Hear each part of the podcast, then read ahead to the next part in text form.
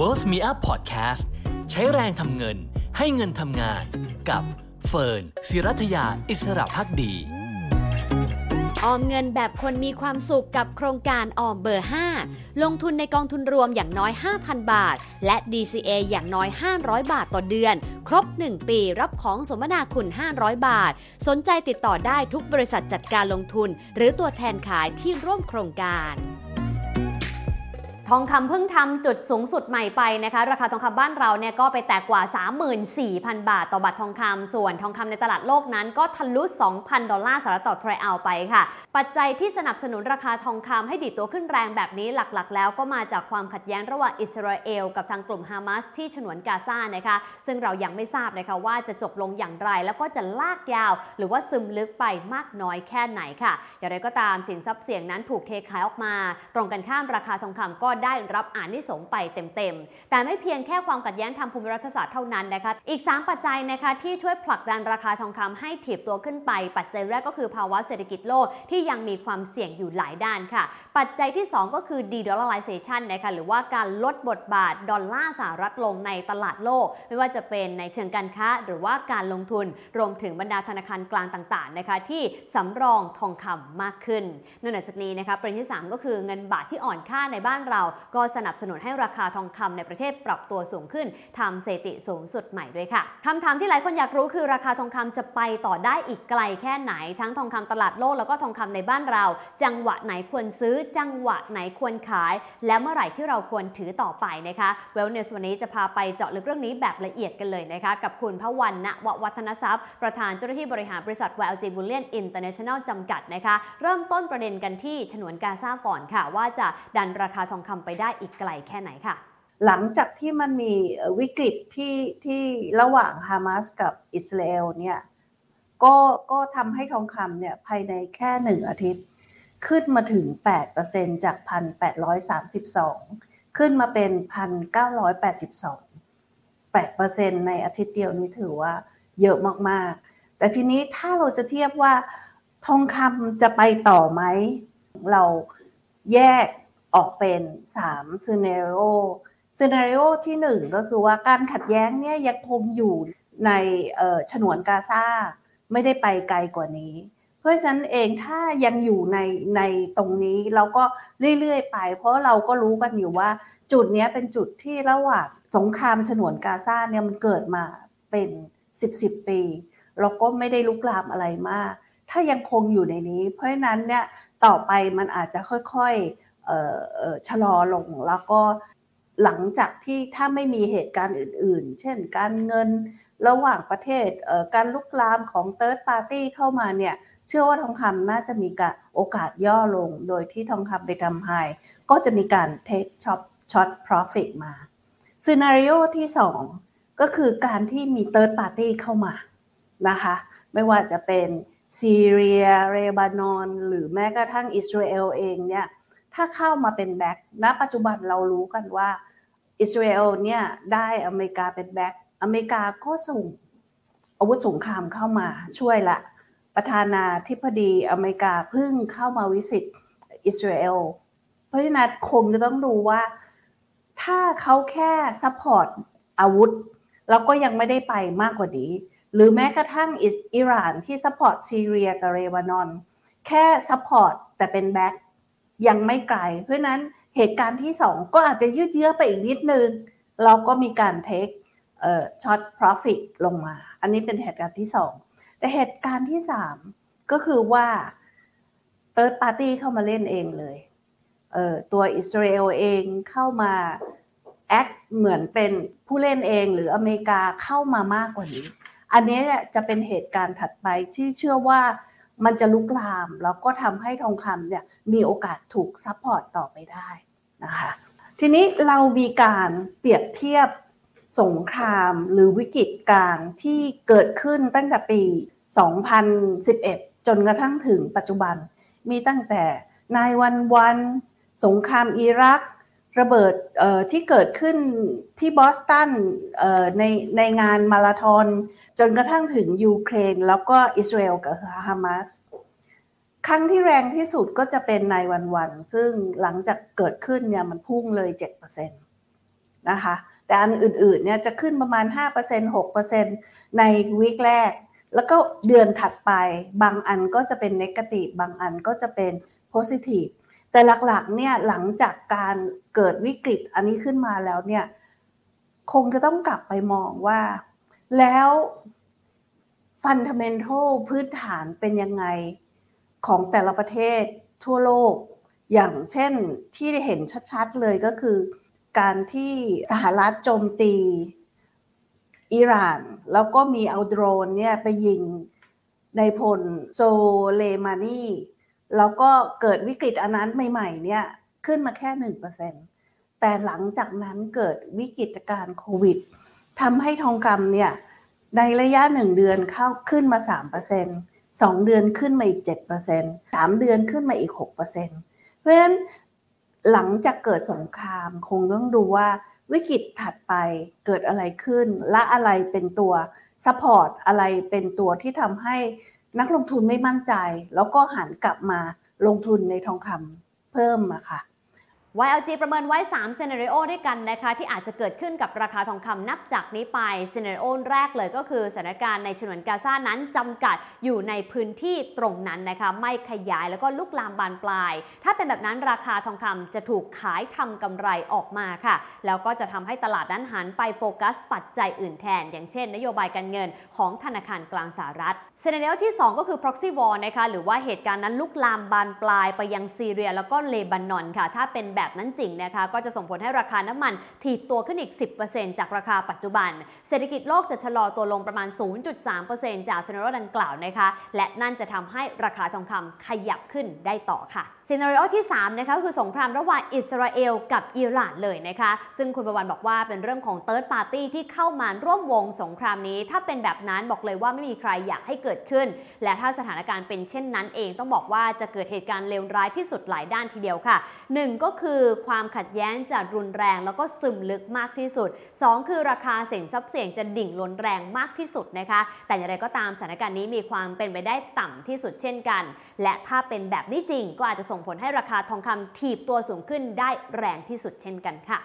หลายคนอยากรู้นะคะว่าความเป็นไปได้น่าจะเป็นซีนารโอไหนมากที่สุดนะคะ YLG ก็เลยเก็บสถิติย้อนหลังนะคะตั้งแต่เหตุการณ์นายวันวันเมื่อปี 2001 หรือว่ากว่า 2 ทศวรรษที่ผ่านมา ทราบหรือเปล่าว่าเหตุการณ์ความขัดแย้งระหว่างประเทศที่เกิดขึ้นนั้น มักจะส่งผลรุนแรงเพียงระยะสั้น แล้วผลักดันราคาทองคำให้ถีบตัวขึ้นมาได้ แต่สถานการณ์มักจะจำกัดนะคะแล้วก็ไม่ได้ลุกลามบานปลาย จนทำให้ราคาทองคำกลับลงมา ดิ่งลงมาอยู่ที่ระดับเดิมก่อนเกิดปัญหาสงครามขึ้นนั่นเองค่ะ ส่วนทิศทางของราคาทองคำนับจากนี้จะเป็นอย่างไร ทั้งระยะสั้นระยะกลาง และระยะยาวไปฟัง YLG ให้คำตอบเรื่องนี้กันค่ะ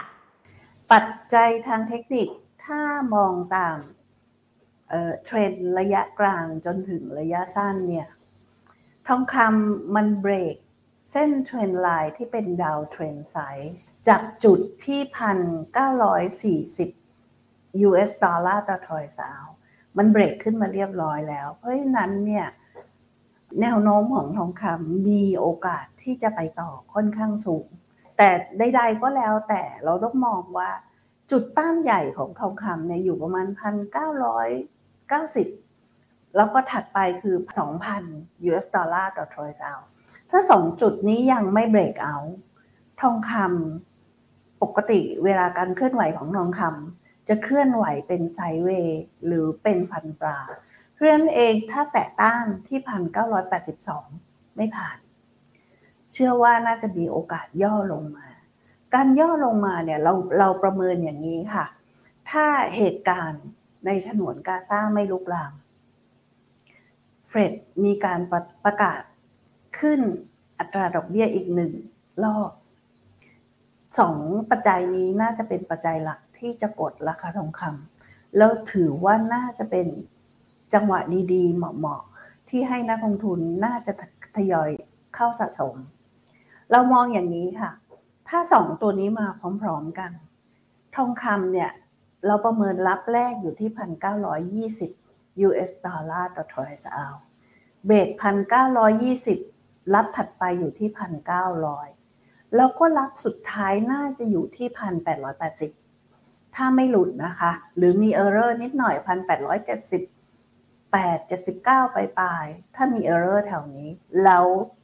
ดีดขึ้น เชื่อว่าแถวนั้นน่าจะเป็นจุด low สุด แต่ถ้าหลุดพันแปดร้อยแปดสิบน่าจะมีโอกาสเห็นพันแปดร้อยห้าสิบต้นๆ แล้วก็ rebound สองจุดนี้น่าจะเป็นจุดรับสุดท้ายที่ทองคำน่าจะย่อลงมา ถ้ามีข่าว การปรับขึ้นอัตราดอกเบี้ย หรือเหตุการณ์วิกฤตฉนวนกาซาจบแล้ว แต่ใด ๆ ก็แล้วแต่ณจังหวะที่พันเก้าร้อยต้นต้นพันแปดร้อยแปดสิบถือว่าเป็นจังหวะค่อนข้างดี ที่จะน่าทยอยสะสมทำไมเราถึงมองอย่างนั้น เรามามองการลงทุนทองคำในระยะยาว ในระยะยาวเนี่ย ปีหน้านักวาณิชธน กิจทั่วไป ทั่วโลกเขาวิเคราะห์ว่า ความเป็นไปได้ที่จะมีการปรับลดอัตราดอกเบี้ยไม่ว่าจะเกิดขึ้นปลายไตรมาสหนึ่งหรือไตรมาสสองสองตัวนี้น่าจะเป็นตัวหนึ่งซึ่ง support ราคาทองคำได้ เพราะฉะนั้นเมื่อไหร่จะมีการนโยบายการปรับลดอัตราดอกเบี้ย ทองคำน่าจะถูก support ได้ค่อนข้างดี จะมีหลายโบรกหลายแบงค์ที่เขาออกมาวิเคราะห์ว่าเขาเชื่อว่าปีหน้า โอกาสที่จะเห็น 2,200 US ดอลลาร์ต่อ troy ounce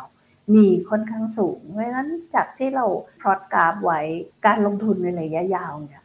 ถ้าทองคำสามารถยืนอยู่เหนือระดับ 2,000 US ดอลลาร์ต่อทอยซาวได้ ให้เดิมค่ะ 2,069 แล้วก็ถัดไปคือ 2,080